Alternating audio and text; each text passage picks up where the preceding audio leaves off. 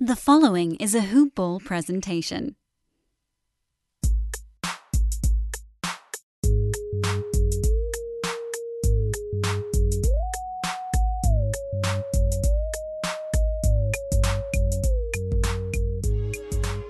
What is going on? It is the Los Angeles Clippers Hoop Ball Clippers podcast. I am Brandon Marcus, your humble host, and today we've got a good one for you. Andrew Greif of the LA Times will join the show. We'll chat about the road trip that saw the Clippers go 4 and 2. We'll look specifically at the game against the Brooklyn Nets, encouraged or discouraged by the loss. And we'll also chat about what the Clippers have done with Zu that has seen him start to play a bunch of fourth quarters, and also Reggie Jackson's emergence and what that means for Patrick Beverley. We have a lot to chat with Andrew about. We'll get there very shortly. But before we do a little bit of housekeeping, you've heard me talk about the Bruise Letter before, but folks, it has been released. If you did not get it in your email box this week, it's because you have not signed up. I don't know what you are waiting for. Aaron Bruski, our founder, writes this newsletter where he breaks down every single team in the NBA. It is a word extravaganza what he does. How do you sign up? bit.ly slash bruiseletter 2021. That's bit.ly slash bruiseletter 2021. Sign up in 10 seconds. It is free. It's straight to your inbox. You're not going to get anywhere else. Not going to be in any article, not going to be on social media, not on the website, not in any podcast. bit.ly slash bruiseletter 2021.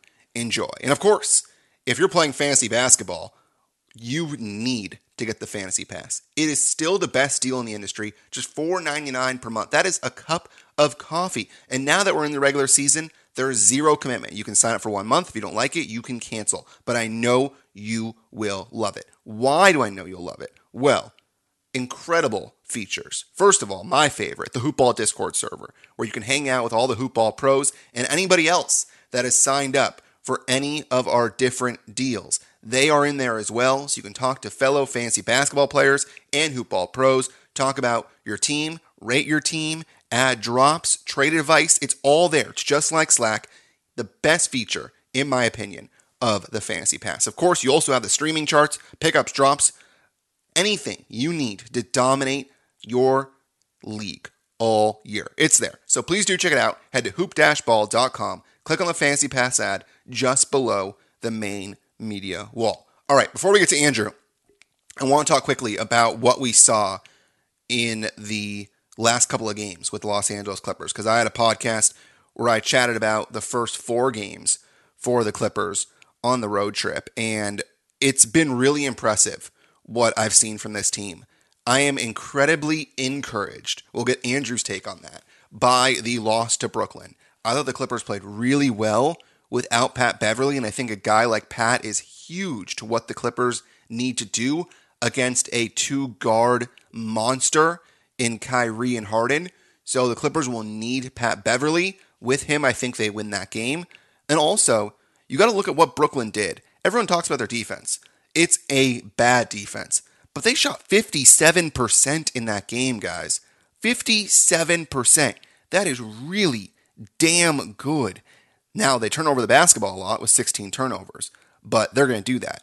But when you make as many shots as Brooklyn did, and they had 20 less shot attempts than the Clippers because of those turnovers, you're going to win games when you shoot that well. And Brooklyn just couldn't miss. When KD's 11 of 13, Kyrie is 15 of 23 after starting one of six.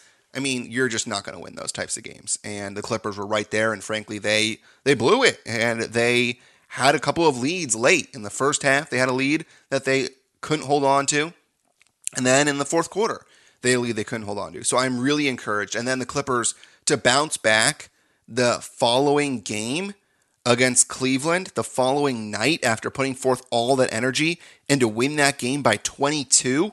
The team last year, I don't think, wins this game against Cleveland. It really seems like a letdown spot. But the Clippers don't have that letdown spot. They have not lost back to back games still all year.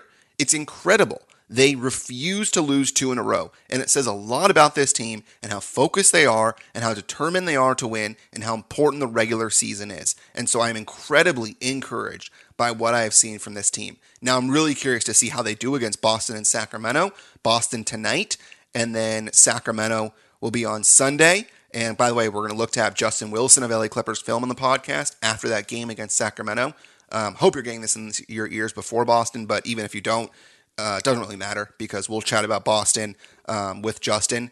But I think it's important to hear about the road trip where the Clippers went forward to, and also hear about the many things that Clippers fans are talking about right now, and that's Zu, and that's Reggie Jackson, and it's PG and Kawhi, and the three point shooting, and we get into all that with Andrew Greif. So, without further ado, why don't we have that conversation with Andrew? Love having this guy on the Hoopball Clippers podcast. Andrew Greif back on from the LA Times. Andrew, what's going on? Hey man, nothing much here. Um, yeah, it feels like it's good to be back for a, a, little bit of a homestand. Four and two on that road trip. I would say a successful road trip given all the uncertainty around PG and Kawhi to start. I want to go back to the Brooklyn game first. Encouraged or discouraged by the loss to the Nets? Um, I would say more or less encouraged because it really took um, a brilliant, I mean, like the best game that Durant, Harden, and Irving have had together this year to uh, to beat them. I mean, there's reasons to be discouraged. I mean, like just that that blink of an eye, 13-0 run that turned a five-point Clippers lead, uh, kind of midway through the fourth, into a deficit that obviously they couldn't uh, they couldn't make up, um, was discouraging because you'd think the defense had been, you know, in the last 11 games to that point had been, I believe, fifth in the NBA defensive rating. So, like, you'd seen a lot of progress. You'd seen reasons for, like, okay, they, they should be able to hold um, serve here a little bit. Um, but I think overall that win wasn't like um, I didn't look at it as some sort of referendum on the Clippers. You know, like I I thought the, the Brooklyn played an incredible game, and those three players, you can see why when they're hot, despite all the defensive deficiencies, like they're going to be really tough to beat if they can play like that. Yeah, it's funny. Everyone keeps talking about their defense, and the defense doesn't matter if they just keep outscoring everybody on the offensive end. It seems like every single time down the floor, they were getting good shots just because they're great shot makers. I mean, Kyrie Irving's incredible, James Harden's incredible, and Ky- and Kevin Durant can shoot over anyone. So it's a tough matchup, but you, you focus on Harden and Kyrie, and the Clippers usually have a guy in Pat Beverley that can help slow down a point guard like Harden, like Kyrie. How important do you think Bev will be when he comes back if the Clippers do end up facing Brooklyn down the line? Because it really does seem like he was a huge miss in that game. He was. I mean, that was a thing that Nicolas Batum singled out for kind of what that that what that game told him about the defense, and he was like, "We really miss Pat Bev," um, and it's it's clear, you know, like Reggie Jackson has been above and beyond um, the offensive replacement I thought he could be. Um, it, it more, not because I didn't think he could score, but because I just I wasn't sure about his decision making. You know, like last year, that was the big drawback in the playoffs was like he would just make a decision every now and then you say, well, you know, why why did he force that shot there? Uh, why did he try to, to jam that pass in there? Why did he do that, do this or that? And he really has not done that. You know, ever since Pat Beverley got hurt and his minutes jumped up, he's had an absurdly low number of turnovers uh, against the minutes he's played.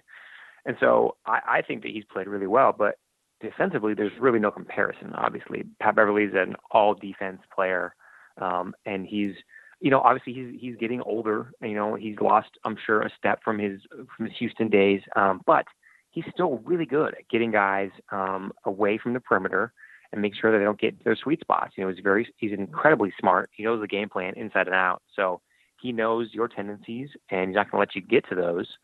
So that's a big miss for for this defense. Yeah, you bring up Reggie Jackson, and last year everyone had a problem when he was being brought in to guard Luka, and he was being put in pick and rolls, and, and was switching on to the wrong defender or wrong uh, person on Dallas. It was just not great. And you look at what he's done this year, and it's been incredible. We'll talk about him in just a second. So with Brooklyn, obviously a team that everyone thinks is going to compete with most likely Philadelphia to come out of the Eastern Conference. The Clippers have held their own so far. In a game like that, you need your stars to come out and for Kawhi Leonard to, to do what he did in that game and shoot 50% with 33 points, and for PG to shoot damn near 50% with 26 points. Nick Batum, 21 points. Marcus Morris had 16 in that game. I really am hesitant to say this, and it's something I've been talking about throughout on this podcast, but it really does seem like this Clippers team, without any injuries, should make it to the Western Conference Finals. Because if a team like the Clippers can put together this performance without their top defender in Pat Bev, you can always make a case, of course, for Kawhi and PG against the Nets team that was frankly on fire and up shooting 57% in that game. It says a lot where this team is now. Would you agree with that? Yeah, I would agree with that. I think that they um, they're farther along than they were at this point a year ago. You know, like I think that PG and Kawhi have already played together. Uh, gosh, well, I had them, I had before they left for the road trip. Let's put it this way: they'd played, I think, like 15 games together, and um, at that point, you know, it took them until I think like maybe 40% of the way through last season to play that many games together. Uh, they were they were much farther along. Uh, so you're seeing that pay dividends, not only about how they're playing and just like their rhythm playing um, complementing one another, playing the two man game, but also how the teammates are kind of finding each other better. Like, no, just knowing how to operate around them because they are obviously the fulcrum around which this offense, you know, balances. So, um, I, think it's been really important. And so I, I guess I just did not take um, the Brooklyn game as like any kind of, you know, big sign that there is, um, that they don't have enough, you know, because we don't really, this is still a team that as Ty Lue said when they came off the road trip, they still have like six or seven different areas that they can improve on offensively. And obviously, without Pat Beverley. um, who is an injury risk, there's no guarantee he'd be there for the playoffs. Um, but you'd expect him to come back. Um, and so I think the, the defense should be better, at least from what they showed that night. And shades of a playoff rotation in that game with really only playing eight guys. Luke played four minutes off the bench. And so it's interesting to see a guy like Ty Lue value a regular season game where I've talked on this pod where it really didn't seem like that was the case with Doc Rivers, and it really does seem like that's the case with Ty Lue, where he's valuing these regular season games and the importance, knowing how critical it will be in the postseason to have a type of game like this underneath your belt. Would you agree with that too? It could have, yeah. I, that's definitely was my first impression. Was like, oh, a little playoff, little playoff preview, perhaps. Um, but then, you know, I kind of was thinking about it, like, is it? You know, because Lou Williams obviously uh, has been someone who has not had great postseasons. Uh, defensively, had a pretty good season. I, I would actually argue this year, but you know, historically, that's not his his strong suit. Is he someone they would actually turn to in the playoffs um, for that pace that they wanted against the Nets, or would they go to someone uh, like Kennard, who, um, you know, I think off the bounce maybe is a little bit better of a playmaker. Um, better three point shooter. I it was that game a little bit more of like almost like a the stick. You know, they've they've given Luke Kennard the carrot. You know, shoot it, shoot it. We want you to shoot it. They give him all the confidence in the world, and he hadn't done that aggressively enough against New York two days before. And so uh, they they play him only 11 minutes that game. And against Brooklyn, he plays only four minutes. Um, and so I almost wondered if it was kind of like, okay, message sent. Like we really need you to do what we want. So I, I don't know if I think that come playoff time, I could see an eight man rotation. Will it be the exact same one as they played Brooklyn? I'm not so sure about that, but I do think that um, you are seeing Ty mix and match and experiment. Whereas last year, there was a lot of kind of sameness, I would say, to a lot of the regular season. You mentioned the rotation, and we talked about Reggie Jackson a little bit earlier, and it seems like Ty Lue has talked to his coaches about trying to find a role for Reggie Jackson when Pat Bev comes back. And it's interesting because they had that 10 game sample size with Luke and Reggie and Lou, and they decide, you know what, doesn't make sense. Reggie Jackson's going to go to the bench. And then all of a sudden, he now is forced to start with Bev being gone. What do you see Reggie Jackson's role being when Pat Beverley comes back? Because I tend to think Pat Beverley comes back and is immediately inserted into the starting lineup. Do you think Reggie Jackson perhaps stays as the starter for now? and they ease Pat back by coming off the bench a la Marcus Morris? Or do you see it more where Reggie Jackson is kind of in a role where perhaps Lou Williams is off the bench right now? Yeah, I think that Pat is a guy who goes back in the starting lineup. I just think he thrives more that way. Um, uh, you know, I, I, I don't know what it is, but he's just always taken a lot of pride in being a starter, and so I just think that he his energy is maybe best suited for the start of a game. You know, I, that start of games, at least early on the season, was not something that the Clippers were incredibly proficient at. They were digging themselves holes, um, and so I think you need that energy. I think you want to start off the game on the right foot, like from a communication standpoint. And Kawhi Leonard said, what was it after the Cleveland game on Wednesday that like without Pat Bev, they're just a they're just a quieter group. So I really think that it pays um, a lot of dividends to have him in there early, kind of get that energy flowing, and have people feed off that. I see Reggie as a little bit more malleable in terms of like where he can fit in. I think he can he can kind of shapeshift. He can go in with I think the starters and obviously play well as he has right now. But I think if you bring him off the bench um, and kind of just maybe a a slightly more narrow role, like not as many minutes, but just kind of let him cook in his role. I think he can do that too. Um, he's a veteran. Uh, you know, clearly he, after the first 10 games, kind of understood that he would only get in whenever Ty Lue said he would. So I think he would take whatever opportunity he had and kind of run with it. Um, how you now the problem though is, as we saw for the that if you're going to bring him off the bench, then you're talking about those Lou, Luke, and um, Reggie minutes. You know, how do you break those up? Because those are the exact same thing that Ty went away from after 10 games. He wanted to break up that rotation specifically. So I don't know. Uh, does that mean that Reggie cannibalizes some of Luke's minutes or Reggie's minutes? Um, I would think that would probably be more the case than all three guys playing together because we've just seen how that works, and it, it didn't work. Yeah, it doesn't work out. And, and the one thing that you can kind of be assured of, and I say that with a bit of hesitancy, is that Luke Kennard will remain in the rotation. It's not like he will be dropped and Reggie will come in because of that contract. I mean, four years, 64 million, which looks really bad right now. And I've talked about it before on this pod where I don't know who they were bidding against.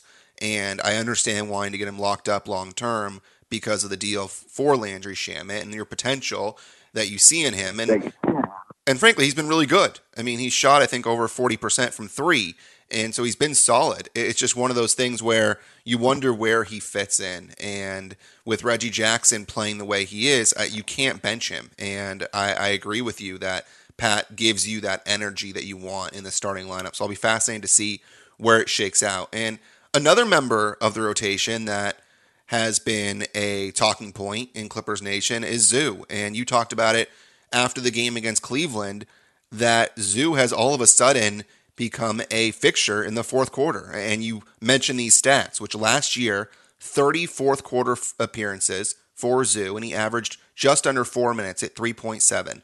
This year, 19 fourth quarter appearances, and he's averaging just under six minutes at 5.9. So that's over two minute difference in the fourth quarter this year. And he already has 19 appearances compared to last year, where he had 30. And in that Cavs game, played the final 19 minutes, grabbed 13 of 16 rebounds in that stretch. I was worried about Zu for a little bit, Andrew, but it really seems like he is back to the Zu that we knew and that we loved last year. He early on, the switch to the bench is, I think, a confidence thing. You know, he'd been. Let's put it this way. You know, after he is traded to the Clippers, he's playing for the first time, like consistently, a ton of minutes um, after that Lakers trade gets a lot of confidence. Then he goes to the bench and basically is deemed unplayable against the Warriors because they're small ball in that first round series.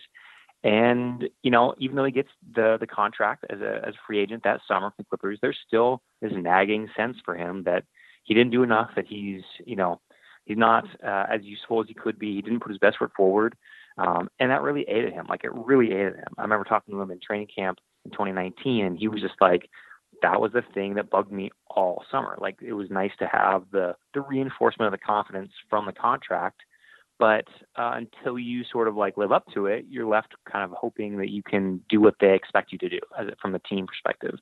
And he did that last year. He, you know, I remember Rick Carlisle really going out of his way to compliment Zu before one of the games and just saying how much of a different player he was and how good of a job the Clippers had done with him. Um, so he, then you, he's riding that high and he comes into this season and here's Serge Ibaka, and now you're coming off the bench. So you can see why I think early on there is some kind of like you know searching for what exactly, how exactly he's going to play with that bench unit when he was working so well with PG and Kawhi and Pat. Um, so I, I guess I'm not. I wasn't totally surprised at the first. I don't know three weeks of the year, you could kind of see him just figuring it out. You know, there's also a lot more defensive responsibility playing with that second unit because you do have perimeter defense that's a, a lot leakier than you are when you have Kawhi and PG on the ball. So I think there's a lot more asked of him that second unit. That combined with the offense, like where's he going to get his looks? Um, developing that pick and roll relationship, trying to replicate what he had with Kawhi. You can see why there are a lot of things happening, a lot of dynamics happening to, that would make his first few weeks kind of like um, a feeling out process. So what has happened recently is that yeah, he's been getting the minutes in the fourth quarter that he never did last year, at least consistently. And I, I think that whether this remains or not, I think that's a big boost for someone um, early on to kind of basically get that that nod from your coach that we believe in you, that you're, you know, that we think you're the guy to carry us home in some of these games.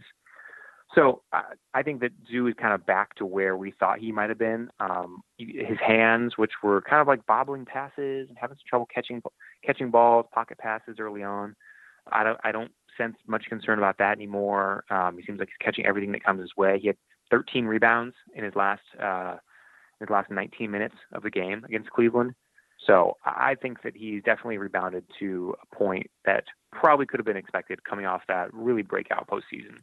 All right, let's take a quick break from our conversation with Andrew talk about our friends over at MyBookie. The Super Bowl is just a couple of days away, and that is the place that you want to place your Super Bowl bets on. Whether it's props, whether it's the actual game, MyBookie has it all. Whether you want to bet on the NBA, the NFL, the Premier League, MyBookie has you covered. Their rep is rock solid. They've got the best odds, contests, and promotions in the business. The only place that I trust to handle my bets, and I want you to go there as well.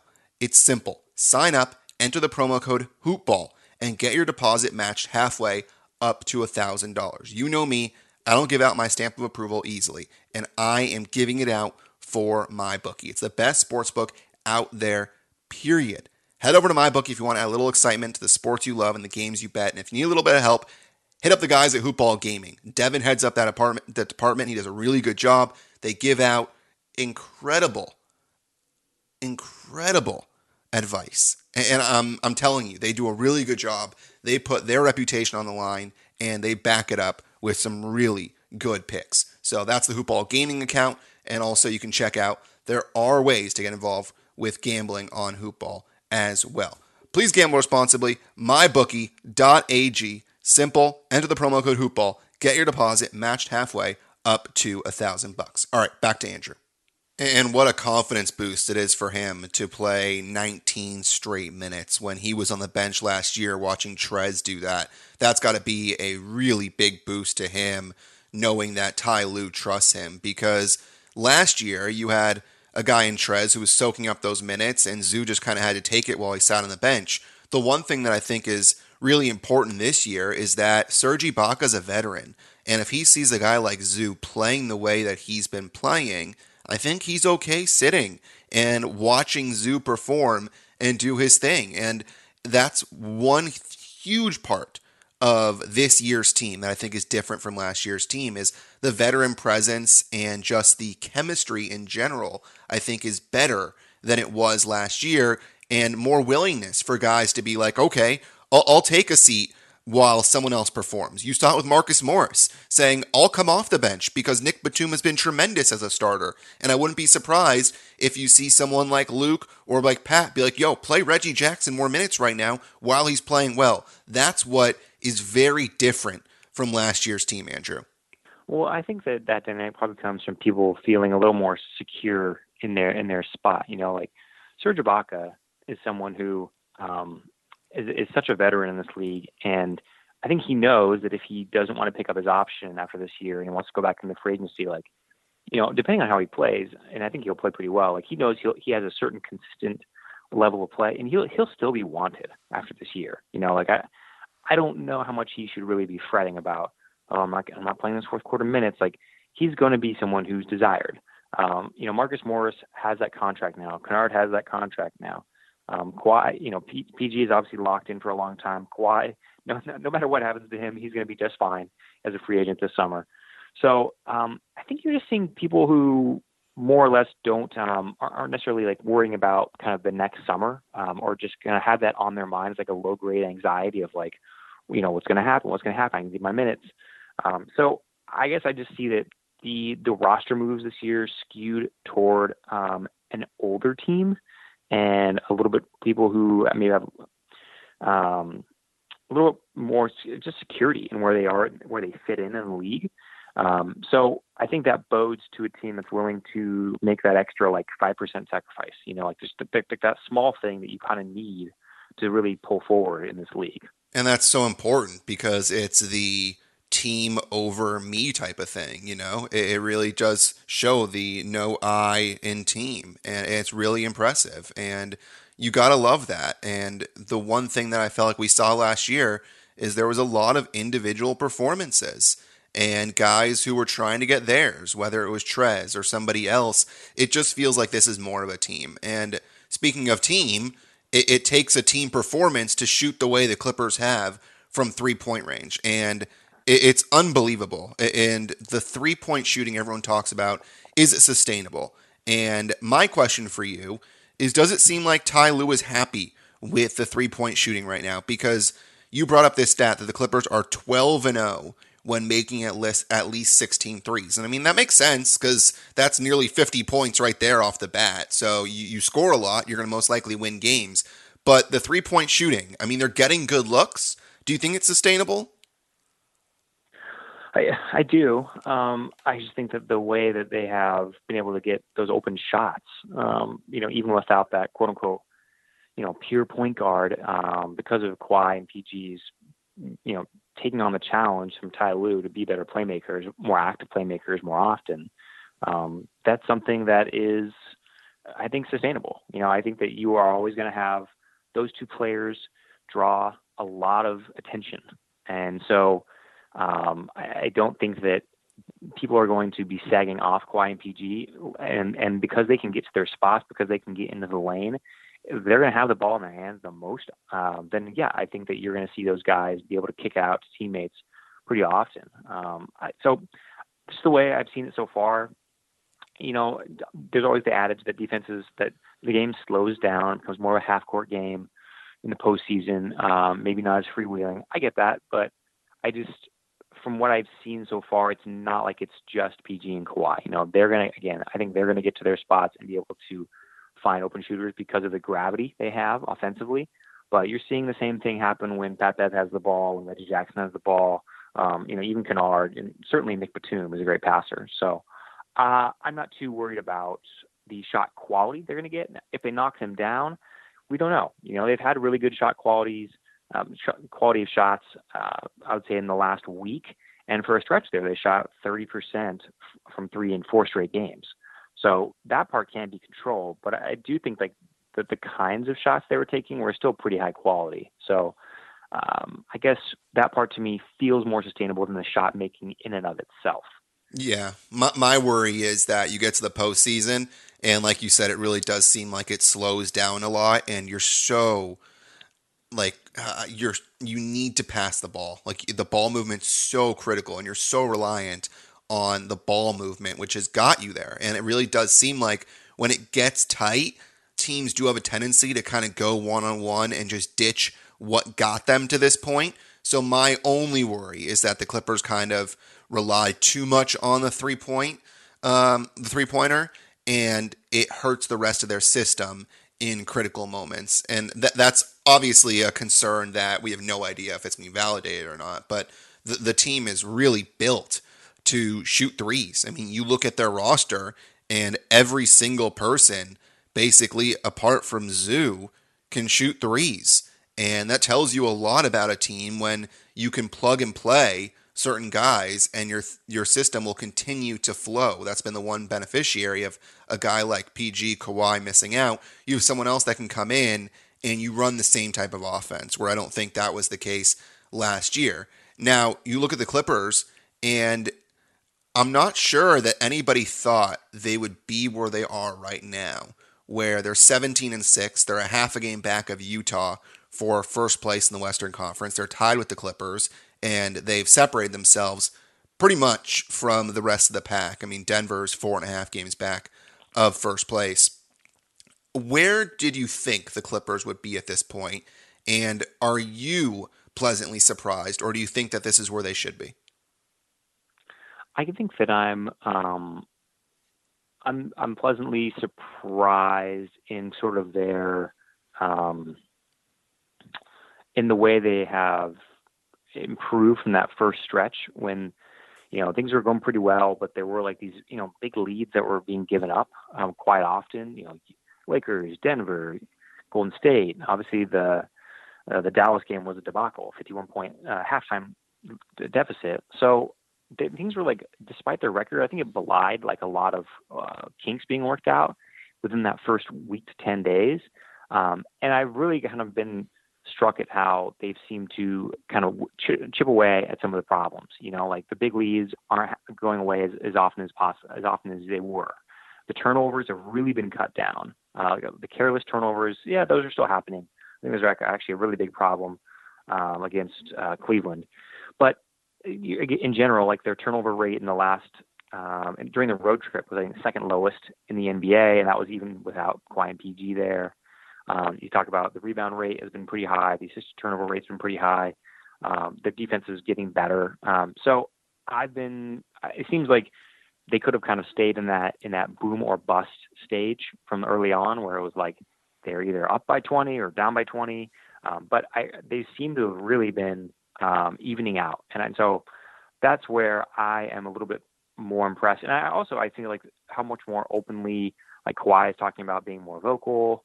Um, you know, I guess you know Marcus Morris, the, the idea that he would come off the bench. Like again, we go back to that idea of players feeling a little more secure. Like that seems to be a bigger theme this year.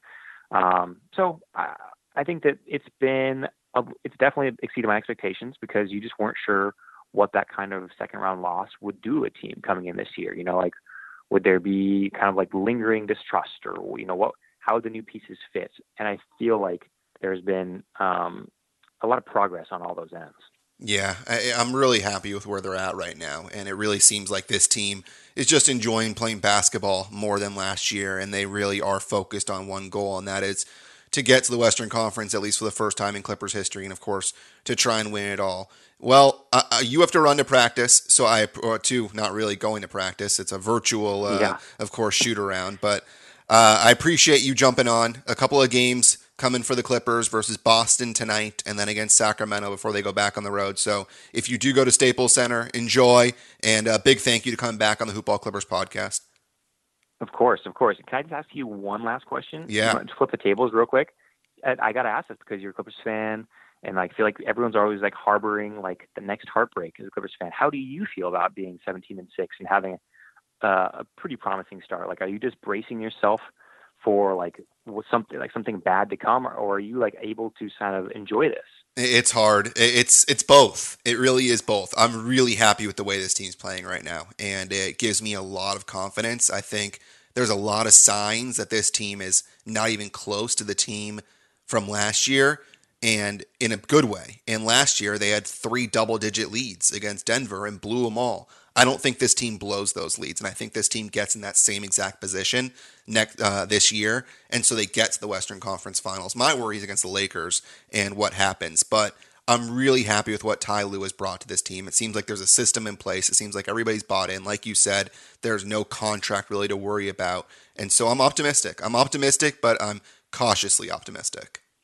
Yeah, yeah, that's probably about right. You know, there's a lot there's a lot of like history to guard against, right? So right. I totally understand that feeling. Yeah, exactly. Well, thank you for jumping on, and I'm sure we'll have you back. Thank you so much. Big thank you once again to Andrew for jumping on. One of my favorite guests to have on this podcast. You can always read him at the LA Times. You can follow him on Twitter, Andrew Greif. He's a really good follow. He just does the hard work. He works really hard. He gets good stories because he talks to a lot of sources and he gets rewarded by the product that you see whenever you read him in the LA Times. So a big thank you to Andrew for jumping on a very short time frame that we had to work with there, but we are still able to knock out over 25 minutes. So hope you enjoyed that. Um, the Clippers now are back home and they'll take on Boston tonight.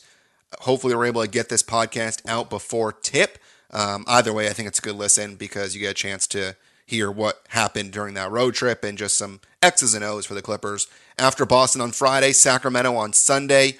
We're aiming to be back after that game ends with a Justin Wilson episode. So hopefully Justin's able to join us on Sunday afternoon. We can knock out a podcast, chat about the Sacramento game, and also look back to that Boston contest tonight as well. And then the Clippers are back on the road for two against against Minnesota and Chicago, and then back home again for four. So uh, or actually for six.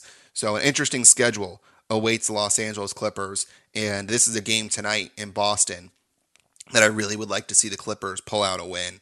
This is a good Boston team, but without Marcus Smart, I don't think they're the same team. Jaylen Brown, Jayson Tatum are tremendous, but I think PG and Kawhi are better, and they match up at similar positions. So I would like to see the Clippers beat Boston at home. Uh, we'll see if they're able to do so. It is worth telling you that we have a very great sponsor that I want to discuss. Listen up, fellas. Today, and ladies, we have a new Manscaped product alert. Manscaped just released the Weed Whacker nose and ear hair trimmer. Take a look in the mirror, guarantee you'll see hair sticking out of those holes. I know it's embarrassing whether you're talking to someone, you got the nose hair sticking out, or you're looking in the mirror and you see the ear hair sticking out. It's just not attractive. And I know, you know, eventually we're going to be taking off those masks, and uh, but don't do so now. And we are going to be very conscious of our appearance, and even at home, whether you're with your significant other or someone else. You, know you want to look good, and Manscaped's Weed Whacker uses a 9,000 RPM motor powered 360 degree rotary dual blade system. You heard me. Its intelligently contoured design enhances the trimming experience. It's waterproof, which makes for easy operation and cleaning. Also, it has a rechargeable lithium ion battery that lasts up for 90 minutes with incredible usage. Have you ever pulled your nose hair out with your fingers? I know that hurts a lot. Why not just use this incredible product? 79% of partners polled admitted that long nose hair is a major turnoff. Get 20% off and free shipping with the code hoopball20 at manscaped.com. That's 20% off with free shipping at manscaped.com. Use the code hoopball20. What are you waiting for? Go whack your weeds. A big thank you once again to all of you for listening it is the reason why I do this show because I love talking Clippers basketball. I've been a Clippers fan for a long time and I enjoy all of you listening. So, a big thank you to you, the listener. If you do enjoy the show, head over to the Apple Podcast, give us a five star rating, review the podcast as well. Helps the podcast grow. Share. I posted on Twitter at BD Marcus. You also can see the Hoopball Clippers Twitter account at Hoopball Clips. We tweet it out. If you can give us a retweet or a like, it's awesome. It, it does help spread the love for this show. So we'll be back at the weekend to discuss the two games that were at home for the Los Angeles Clippers. Until then, go Clips!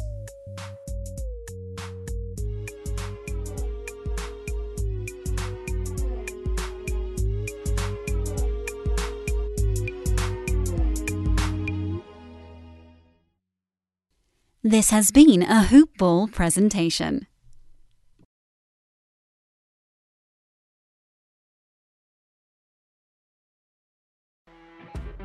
You know, when you're listening to a true crime story that has an unbelievable plot twist that makes you stop in your tracks? That's what our podcast, People Are the Worst, brings you with each episode. I'm Rachel. And I'm Rebecca. We're identical twins who love true crime cases that make you say, didn't see that coming, and we hate the people responsible for them.